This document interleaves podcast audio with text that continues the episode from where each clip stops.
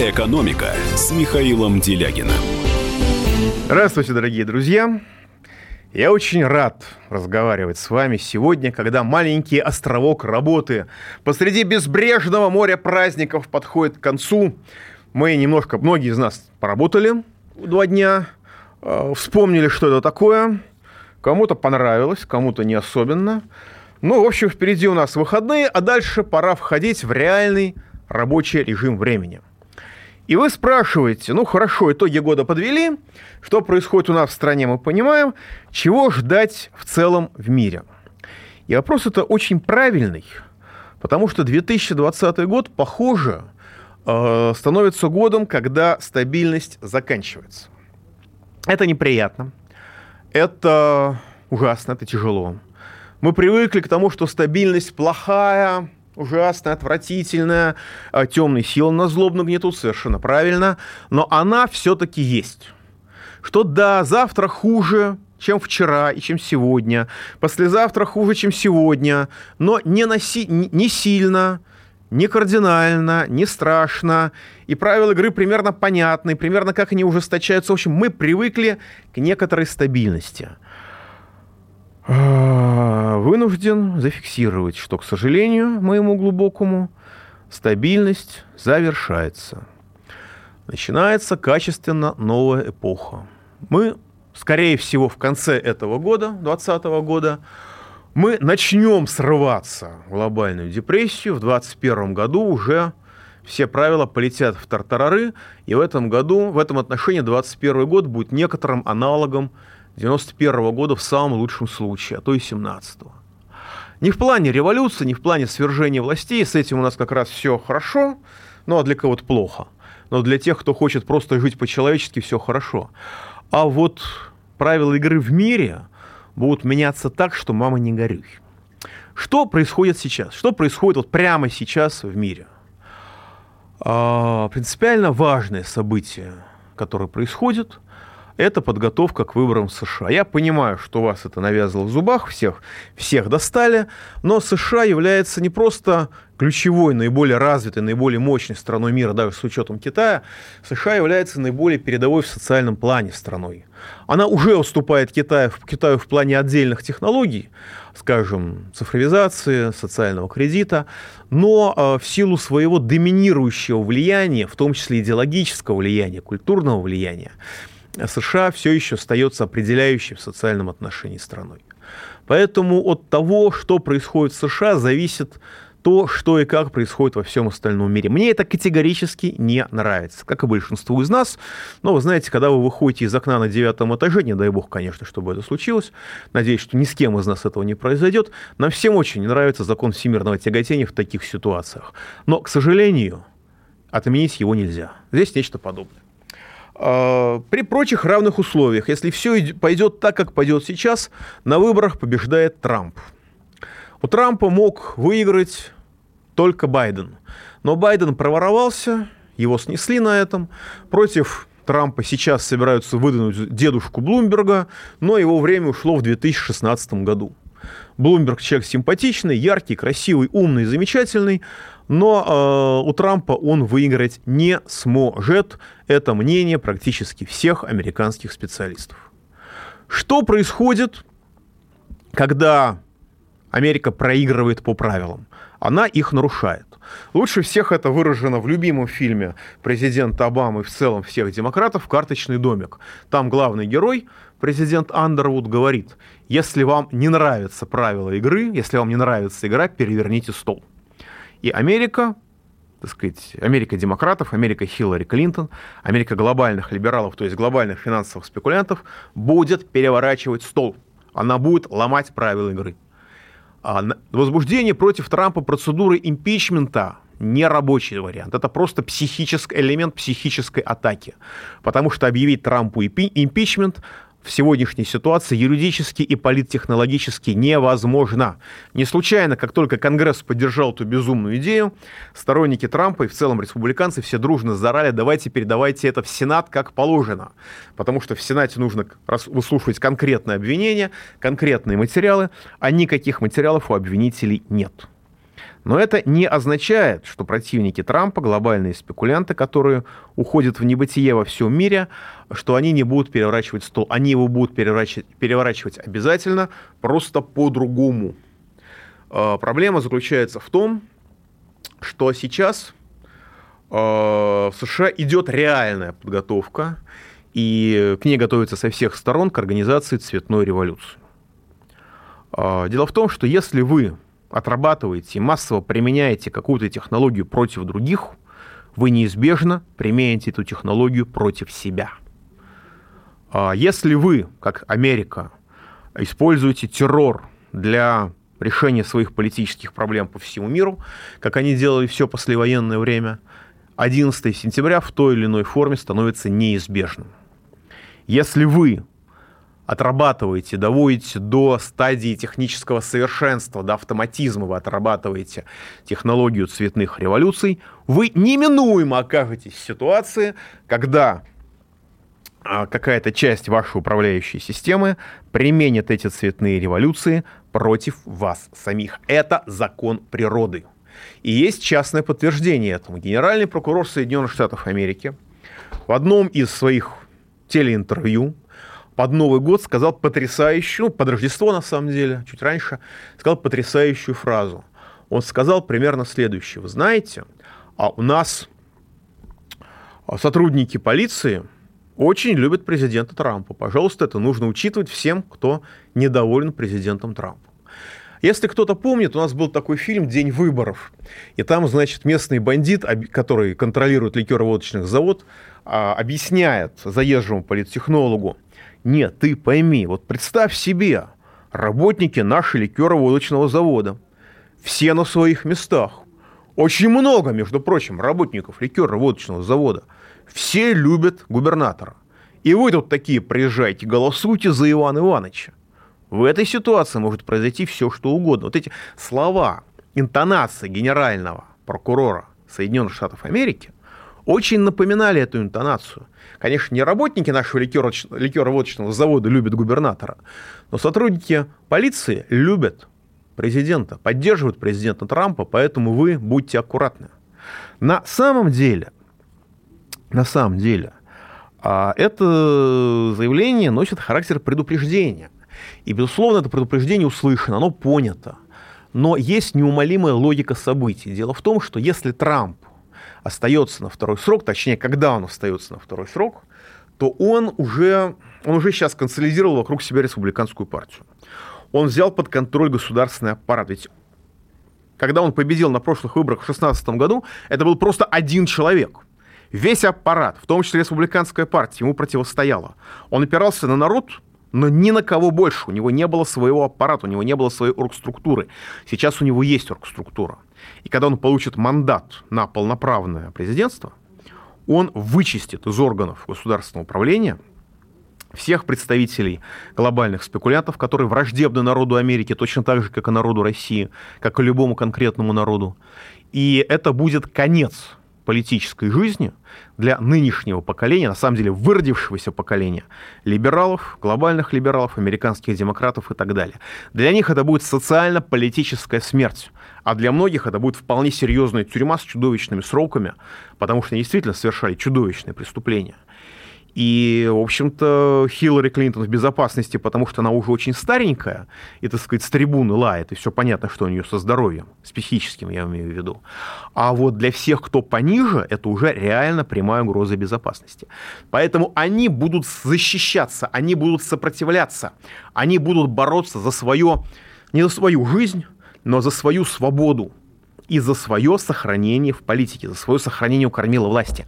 Им некуда отступать в прямом смысле этого слова. Они могут понимать, что их попытка имеет мало шансов на успех.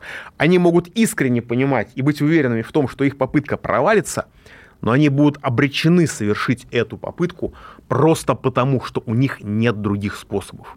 Если они не свалят Трампа цветной революцией в ноябре этого года, то они проиграют все, и они это прекрасно сознают. великолепно сознают. Причем это же гибель некоторой целой цивилизации со своими культурными кодами, со своими запретами, со своей этикой, со своей логикой, со своей политкорректностью, потому что политкорректность – это их религия. Диктатура меньшинства над большинством – это смысл их существования. Это абсолютно тоталитарная секта. Эта тоталитарная секта сейчас уходит в небытие. И, боясь уйти в небытие, эта тоталитарная секта будет бороться насмерть, отчаянно и жестоко. И эта борьба, скорее всего, выльется в попытку цветной революции, о которой мы с вами поговорим после паузы, которая будет короткой. Пожалуйста, не переключайтесь. «Экономика» с Михаилом Делягиным. Противоположные взгляды. Оппозиция, я считаю, героями. Твое право считаю. Да. Тина, что ты несешь? Ну а как? Смеешься. Максим, я не смеюсь, но просто нельзя так говорить. Себя послушай. Разные точки зрения. Призывы «надо выходить и устраивать майта» – это нарушение закона. И вообще это может закончиться очень нехорошо. Вы не отдаете себе в этом отчет? По-моему, мне решили какой-то допрос устраивать. Личный взгляд на главные проблемы. Ты не ездишь на машине? Я не езжу. Ну вот и тогда ну, молчи, отлично. Потому что я рассказываю про движение автомобильное, а не про пешеходов. Свобода слова в прямом эфире. Я не причисляю себя к популистам, я причисляю себя к людям, которые действительно отстаивают мнение жителей, причем не только на словах, но и на деле. Я тогда приношу любовь Соболь свои извинения. Радио «Комсомольская правда». Правда рождается в споре. Две крайности, они всегда опасны. Всегда мир более разноцветный, и плохо, когда либо кровь на улицах, либо кровь в застенках. «Экономика» с Михаилом Делягиным. Итак, дорогие друзья, продолжаем. А, на самом деле...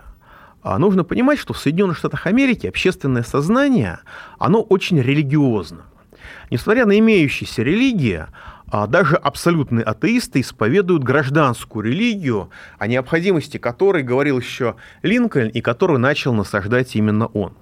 Гражданская религия – это поклонение, так сказать, американской системе, довольно абстрактно воспринимаемой, довольно, так сказать, догматически воспринимаемой.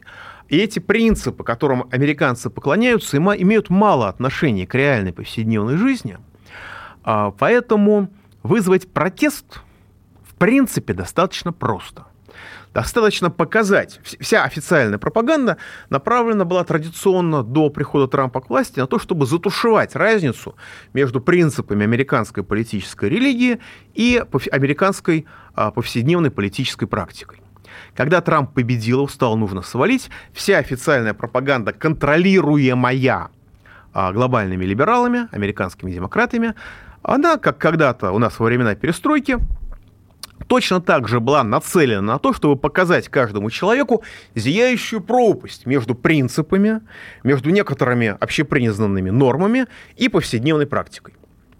И у людей начали открываться глаза, люди начали возмущаться. Это возмущение было сфокусировано на Трампе и на всех сторонниках Трампа. Я своими глазами видел драку у Белого дома, когда там э, был пикет демократов против Трампа, абсолютно чудовищное, совершенно безумными, с безумными обвинениями Трампа в том, что он даже э, не э, путинская марионетка, а путинская подстилка и вообще москвич. И какой-то вполне себе респектабельный, спокойный человек сказал: вы знаете, я за Трампа.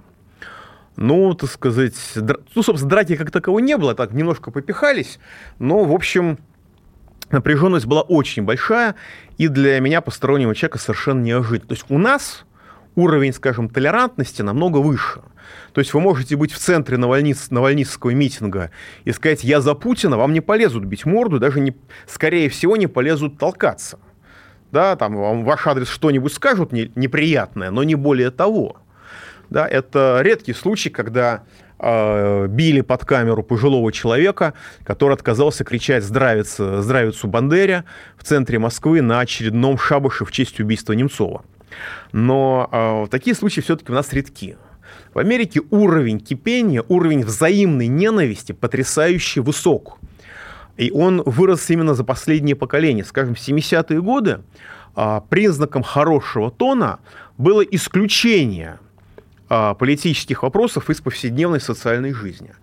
А, скажем, уже пять лет назад семьдесят процентов демокра... шестьдесят процентов демократов категорически не одобряли, если бы их ребенок встречался с своим ровесником из семьи, которая поддерживает республиканцев. шестьдесят процентов демократов не одобряли встречи, общение ребенка с представителем э, семьи из противоположного лагеря, и сорок процентов республиканцев. То есть нетерпимость демократов, э, агрессивность демократов э, в полтора раза выше, чем республиканцев, но республиканцев она тоже есть.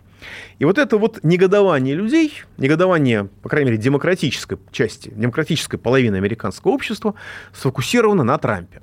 А одна из догм американской политической религии заключается в том, что, как написано в преамбуле к Декларации независимости, народ не просто имеет право на восстание против узурпаторской власти. Он, этот народ, обязан восстать против узурпатора. То есть, если нормальный американец вдруг по каким-то причинам поверит в то, что избранный, свежеизбранный президент является узурпатором, ну, а мы уже шутим сейчас, что такое американская демократия. Это тем, что маются, это то, чем маются от безделья русские хакеры. Мы с вами шутим на эту тему. А в Америке это одна из топов, одно из топовых, одного из, одно из фундаментальных направлений пропаганды. Сделать так, чтобы американский народ поверил, что президента Трампа в две тысячи двадцатом году, в ноябре этого года, выберет не он, американский народ, а выберут российские спецслужбы. Это совершенно не смешно. И если люди проголосуют за Трампа, а потом побежденное меньшинство, как это бывает обычно при цветных революциях, поверит, что на самом деле право оно, а большинство не имеет права голоса, потому что оно быдло, ватники и вообще не существует в природе, и его можно раздавить и подавить, то э, гражданская религия Америки будет обязывать этих людей свергнуть власть, которую они будут считать узурпаторской. И надо сказать, что есть даже механизм организации цветной революции, потому что в Соединенных Штатах Америки традиционно, принят, традиционно приняты марши протеста на Вашингтон по самым разным поводам. От прав геев и лесбиянок до того, что жрать нечего. И в тридцатые годы один из таких маршей, марш за ветеранской надбавкой, когда в тридцать втором году ветераны Первой мировой войны вдруг обнаружили, что им государство не заплатило обещанного. четырнадцать лет спустя. Им нечего есть. Они пришли в Вашингтон. Сенат Соединенных Штатов Америки бежал от них в панике в другой город. И разгонять их пришлось кавалерией и тогдашней технической новинкой танками. Так что все это вполне серьезно. Все это совершенно реально. И если э, перед Белым домом выйдет, там специально огромные пространства для этого, как будто специально для этого есть, выйдет миллион человек или даже полмиллиона человек, эти полмиллиона человек пойдут на штурм Белого дома, то это реальная и серьезная перспектива. Да, в Америке очень эффективные службы безопасности, очень эффективные системы безопасности, которые очень качественно и очень хорошо обеспечивают профилактирование подобного рода беспорядков. Но есть принципиальная вещь. Власти города Вашингтона традиционно относятся к демократам. Вашингтоном традиционно управляют демократы. И демократы совершенно спокойно, демократические власти Вашингтона, разрешат подобного рода мирные мероприятия до того момента, когда оно перестанет быть мирным. А дальше все очень просто. Скорее всего, Трамп, конечно, спасется, но э, штурм Белого дома, если он будет успешным, Белый дом будет осквернен и, вообще-то говоря, захвачен восставшими, и может возникнуть параллельная система власти. И глубинное государство, так называемое, имеет серьезных представителей в спецслужбах для того, чтобы защитить эту попытку от обычных правоохранителей. А если она будет неудачной, то будут убивать людей, и Трамп станет американским президентом, который отдал приказ о стрельбе в собственный народ. И в любом случае это будет колоссальное, чудовищное потрясение. А потрясение для Америки, да, конечно. Но это потрясение скорее всего, приведет к падению американского фондового рынка, как всегда бывает при внутриполитических потрясениях. А американский фондовый рынок, он, в общем-то, является глобальным фондовым рынком. И может возникнуть ситуация, когда из-за этого произойдет резкое и болезненное падение американского фондового рынка. А такое падение может запустить цепную реакцию прокола всех и всяческих пузырей, которые надуваются в последние годы ударными темпами. На самом деле, с сентября этого года возобновилось количественное смягчение в Соединенных Штатах Америки. То есть они опять начали заливать свою экономику деньгами, просто не признавая это. Они надувают огромный фондовый пузырь и, и, и финансовый пузырь в целом.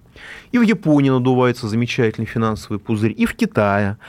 И если в Америке произойдут серьезные беспорядки, я надеюсь, что этого не произойдет, потому что все понимают веро... высокую вероятность этого, все понимают угрозу этого, но на этот сценарий работает американское глубинное государство. То есть мы можем увидеть некоторый аналог ГКЧП со... против Трампа. И падение фондового рынка может стать началом процесса, который сорвет мир в глобальную депрессию. Мир балансирует на, на, на грани глобальной депрессии с две тысячи первого года.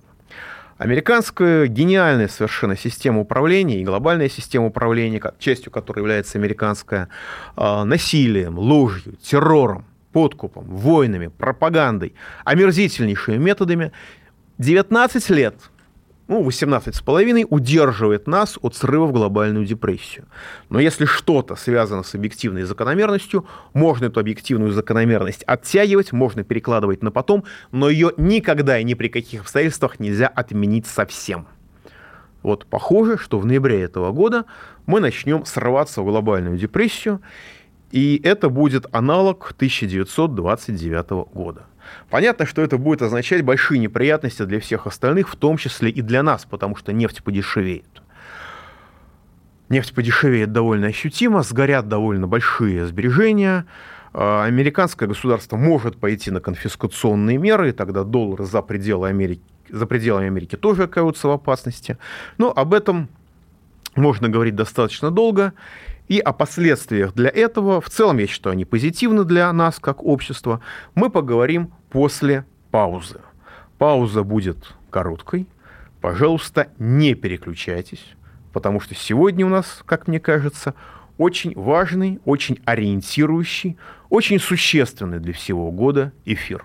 Пауза будет короткой. «Экономика» с Михаилом Делягиным. Рожденный в СССР. По матери я из Рязани, по отцу из Тамбова.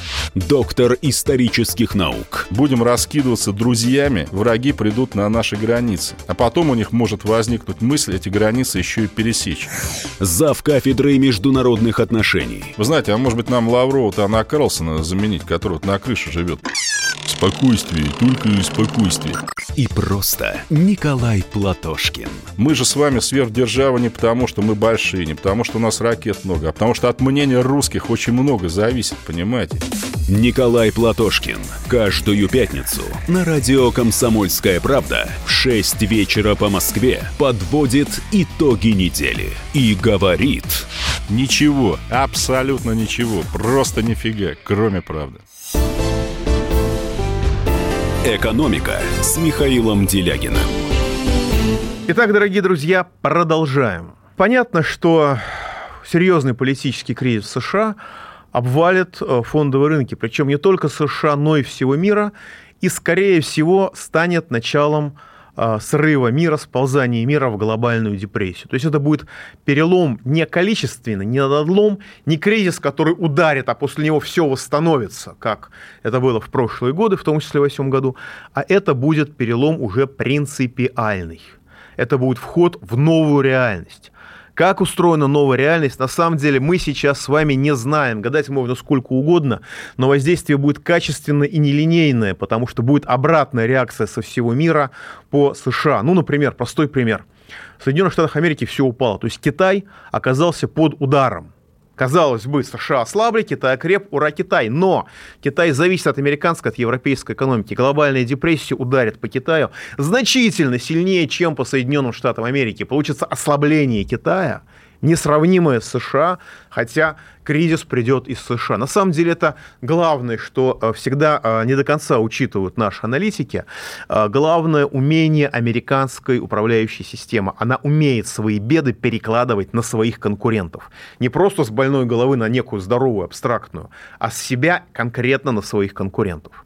Поэтому США ослабнет, США будет дестабилизована, но относительно остального мира США в этой ситуации окрепнут, по крайней мере, на первом этапе, по крайней мере, на первой фазе. Трамп власть сохранит. Я в этом уверен абсолютно, потому что в кризисных условиях он умеет действовать лучше любых своих конкурентов. И в кризисной ситуации та часть силовых структур, специальных структур, да и гражданского управления, которые ориентируются, да и бизнеса, которые ориентируются на Трампа, они в кризисной ситуации действуют значительно лучше, они лучше адаптированы к кризисам, чем зажравшиеся и разжиревшая за годы благополучия э, та часть бюрократии, которая ставит на их врагов. Поэтому Трамп поддержит победу, но эта победа будет не быстрой, не мгновенной, не простой, она будет длительной. И те, кто думает, что Трамп, а есть такая идея, что Трампу нужно укрепление России для противодействия Китаю, а что можно предложить российской элите такого, что российской элите нужно и что Америка действительно может дать ей? Да, казалось бы. Есть такая версия, что а, окружение Трампа готово предложить советской элите идею возрождения Советского Союза. Извините, российской элите идею возрождения Советского Союза. Вот. И а, вот эти вот наши неудачные поползновения в сторону Белоруссии, это на самом деле попытка немножко забежать вперед паровоза, попытка проверить, будет ли враждебная реакция США. Естественно, что на Лукашенко при этом мало кто смотрит, а это, это большая ошибка.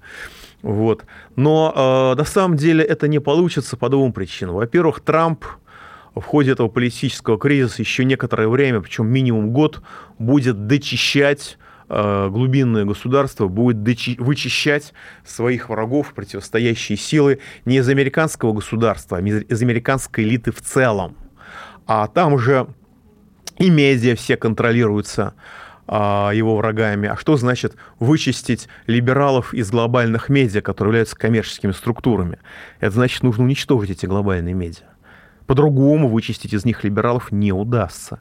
И заменить их какими-то другими глобальными медиа. Ну, Блумберг, может, в прыжке переобуется, а Си Эн Эн уже нет, Си Эн Эн уже все. Нью-Йорк Таймс не переобуется в прыжке. Wall Street Journal может, а Нью-Йорк Таймс никогда. Ну и так далее. Можно говорить об этом бесконечно, но это очень сложная задача. А с другой стороны, воссоздание Советского Союза возможно только при наличии идеи, которая объединяет не элиты, а объединяет народы. Идею такую нащупали. Это совместное освоение, чтобы не сказать разграбление российского рынка. Но это идея, которая объединяет элиты, которая объединяет баев, которая объединяет людей, которые хотят новое средневековье, новое крепостное право в России и новое средневековье в Средней Азии. А народы эта идея не объединяет, потому что народам от этого достается только этническая напряженность. И только работа гастарбайтерами со всеми, так сказать, прелестями этого дела, включая и рост преступности, и все что угодно.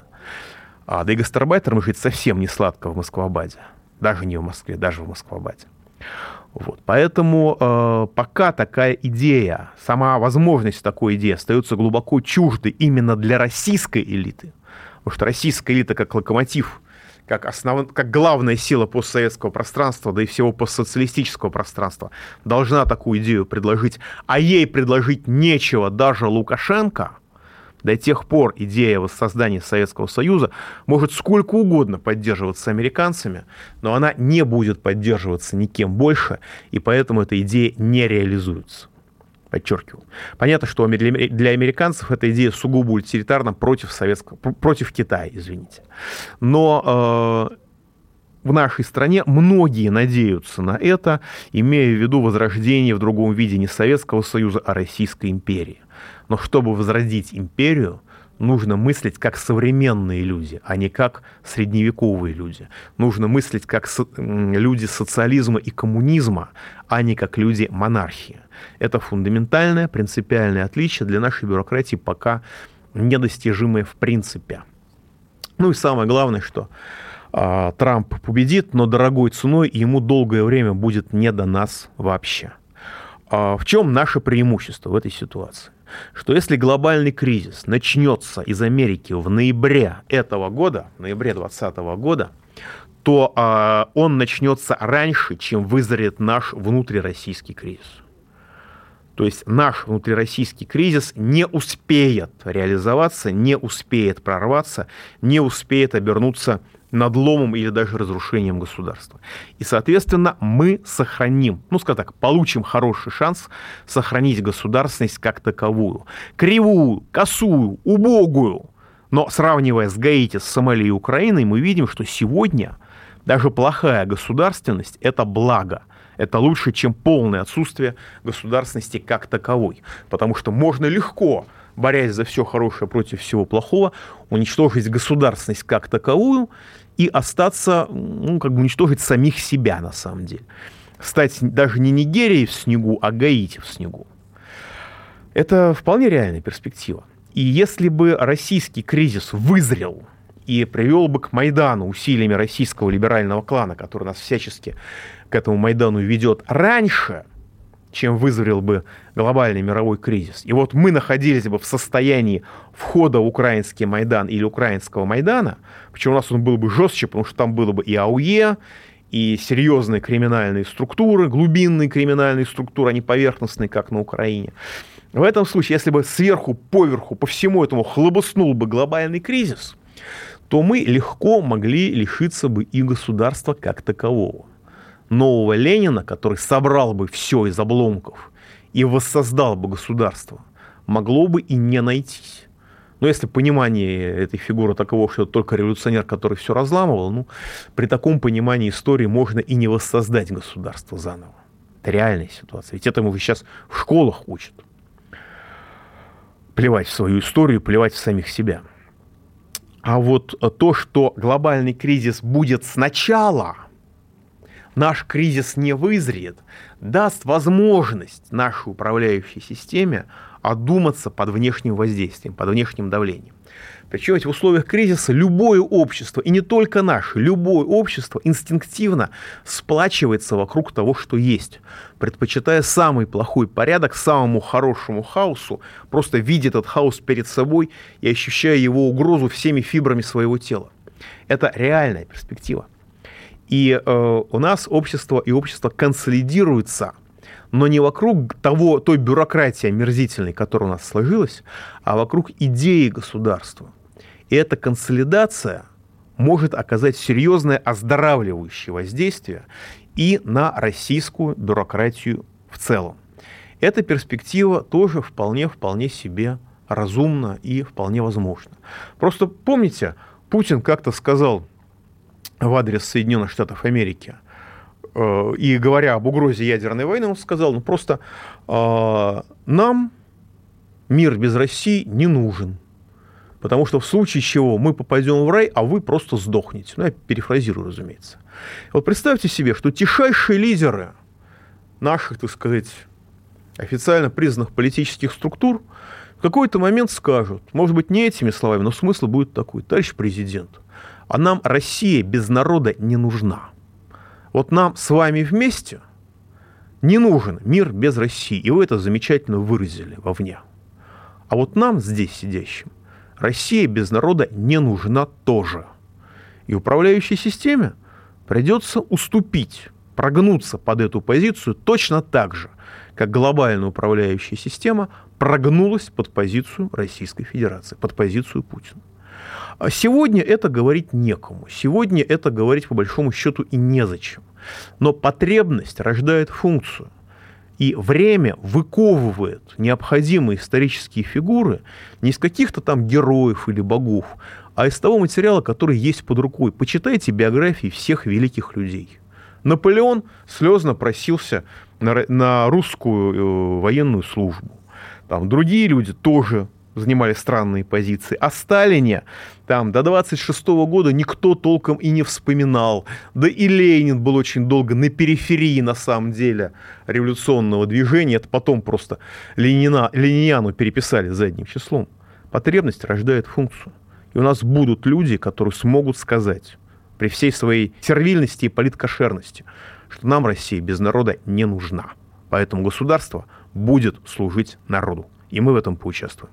Пауза будет короткой, не переключайтесь. «Экономика» с Михаилом Делягиным.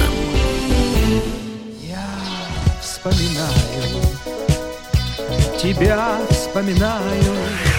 Антонов. Каждый вечер в эфире радио «Комсомольская правда» вспоминает. Включаем нашу машину времени и отправляемся в прошлое. Я помню, маленький стоял, смотрел на прилавок. Mm-hmm. Было все. Молоко в треугольных пакетах. Ой, молоко в треугольных пакетах. Мороженое вкусное. Потрясающе, потрясающе. Вареники с вишней и с медом запомнились на всю жизнь. Таких я больше не ел. Программа Михаила Антонова «Дежавю» по будням в двадцать три ноль ноль.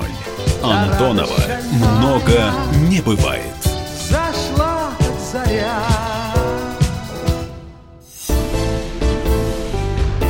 «Экономика» с Михаилом Делягиным. Мы продолжаем. Я говорю, естественно, о главном в отношениях России, США и Китая. Китай будет продолжать экспансию, но э, глобальная депрессия ударит по нему страшно.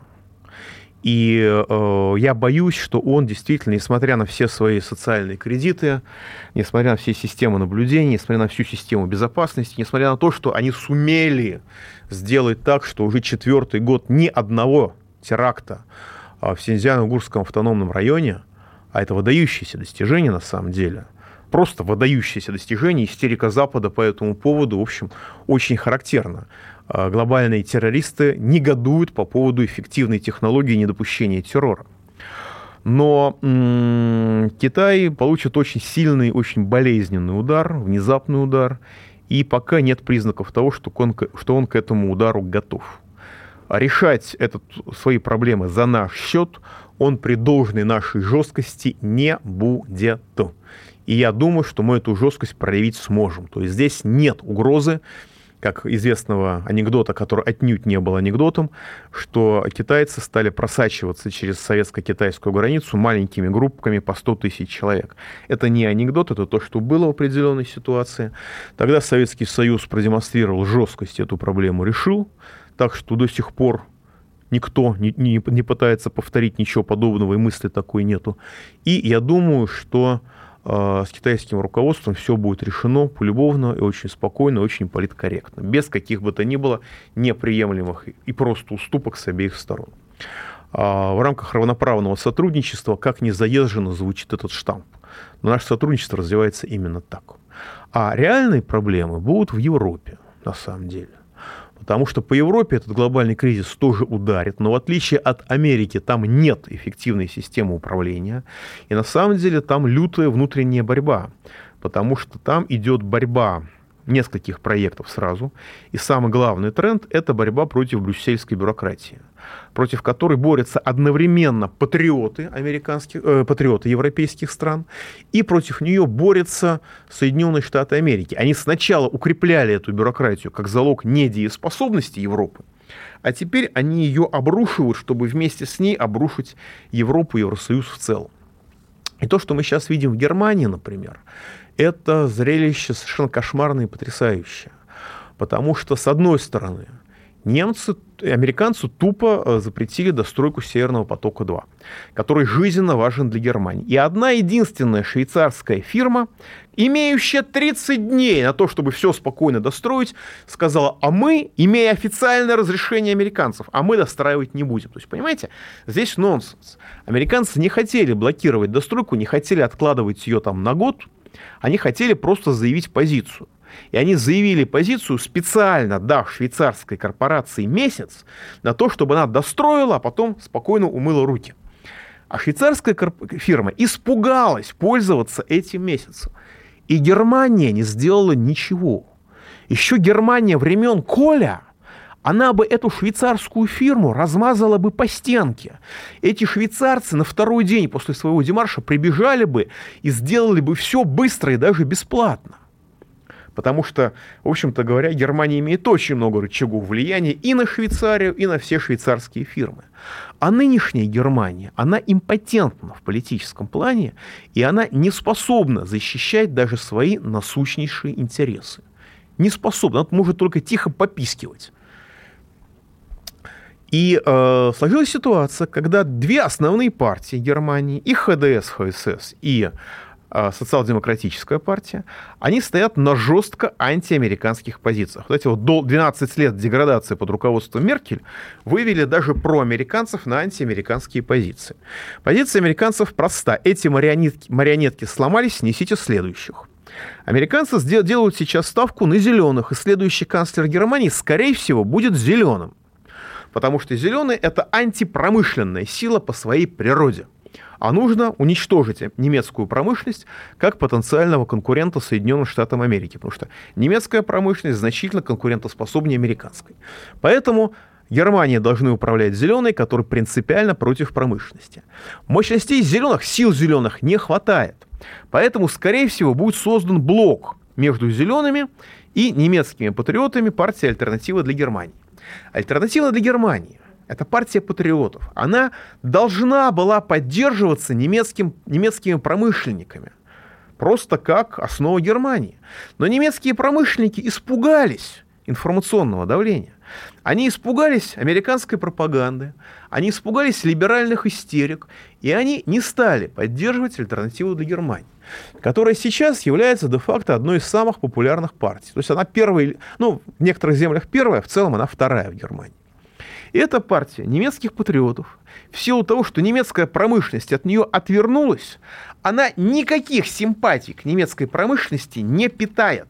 Ее очень легко сделать антипромышленной партией. И при этом и «Альтернатива для Германии», и партия «Зеленых» — это антибрюссельские партии, эти антиевропейские партии. Они не хотят кормить не только Восточную Европу и Польшу, они не хотят кормить даже Южную Европу. Они против безумной брюссельской бюрократии, и в этом отношении они оказываются идеальным оружием для американского проекта внутреннего разрушения Европы. Европа будет разрушаться в безумии. Уже с двадцать первого года, уже со следующего года, европейцы перестают финансировать, резко сокращают, скажем так, помощь Восточной Европе, перенаправляя свою помощь Южной Европе. Но в Южной Европе эти деньги нельзя использовать для развития. В Восточной можно, потому что рядом Россия, российские рынки, а в Южной уже нельзя. Поэтому это к развитию не приведет. Это приведет к деградации Восточной Европы и к деградации Южной Европы. И это создаст еще большие замечательные возможности для исламизации Европейского Союза. В две тысячи пятидесятом году, менее чем через тридцать лет, Евросоюз будет существовать в виде еврохалифата. Это реальная перспектива, к которой нам с вами нужно готовиться. И было бы неплохо, чтобы российское государство готовилось к этой перспективе тоже. Как минимум готовило кадры. Потому что люди, которые в Москвабаде могут управлять максимум такси, Uber или Яндекс, ну, Джихад такси, они на самом деле истории призваны управлять самыми процветающими районами Германии и Франции. И есть все возможности сделать так, чтобы они этими районами управляли в, естественно, нормальных дружеских отношениях и с Россией, и с государствами Средней Азии. Это то, что можно сделать. Можно сделать быстро, эффективно и красиво. Потому что если Европа будет управляться из Саудовской Аравии, это будет не очень удачный проект. Это, скорее всего, будет исторический тупик. На этом я заканчиваю. Пауза будет короткой. Давайте хорошенько отдохнем в ближайшие выходные перед началом полноценного рабочего года. Не переключайтесь. Вперед! С Новым годом и с новым счастьем! «Экономика» с Михаилом Делягиным.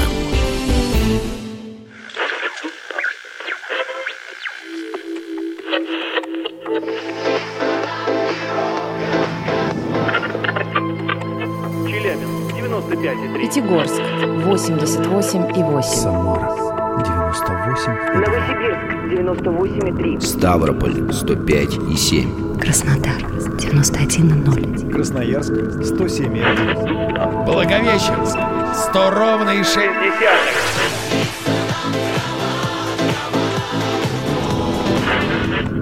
Санкт-Петербург девяносто два и ноль. Москва девяносто семь и два.